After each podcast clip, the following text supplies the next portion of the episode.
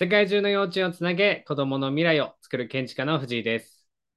え、前回はですね、この子供のこの五感って言われるものと、この目の情報によって、えーと、脳の特性からですね、あのどういったものがこう子供に入って、そしてそれをこうどういうふうに表現しているのかっていうのをですね、この脳の特性として、そして環境からですね、どういう影響が出ているのかっていうのを、この見ていくポイントがありますよってことをお伝えさせていただきました。今回はですね、この目の情報でもう一つ面白いのがですね、色なんですね。色をぜひちょっと考えていただきたいなって思うんですけれども、私にはですね、息子が2人いまして、長男はですね、信号、まあ、信号を見たときに長男と次男がですね、意見が違うんですね。多分皆さんの周りの子供たちとも一緒だと思うんですけども、同じ信号を見てもですね、えー、息子、長男はですね、青っていう色の表現をするコートですね。そして次男はですね、緑って表現するんですね。これって面白くないですか？私たちの世界は、こう、色って、こう、青だとか緑とか黄色、黒とか白とかあると思うんですけれども、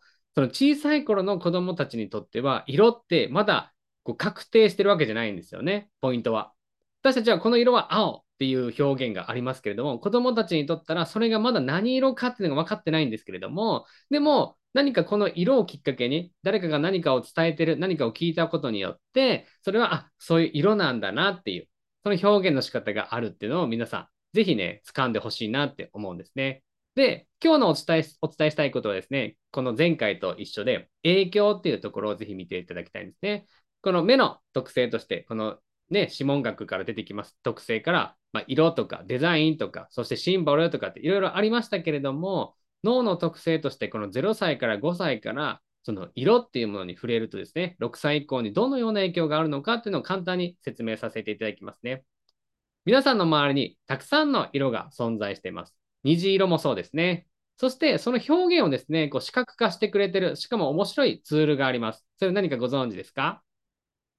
簡単に言うと色鉛筆なんですね。色鉛筆ってこう十何色とか、えー、36色とか100色とか、たくさんの色が扱われていると思います。で、面白いのがですね、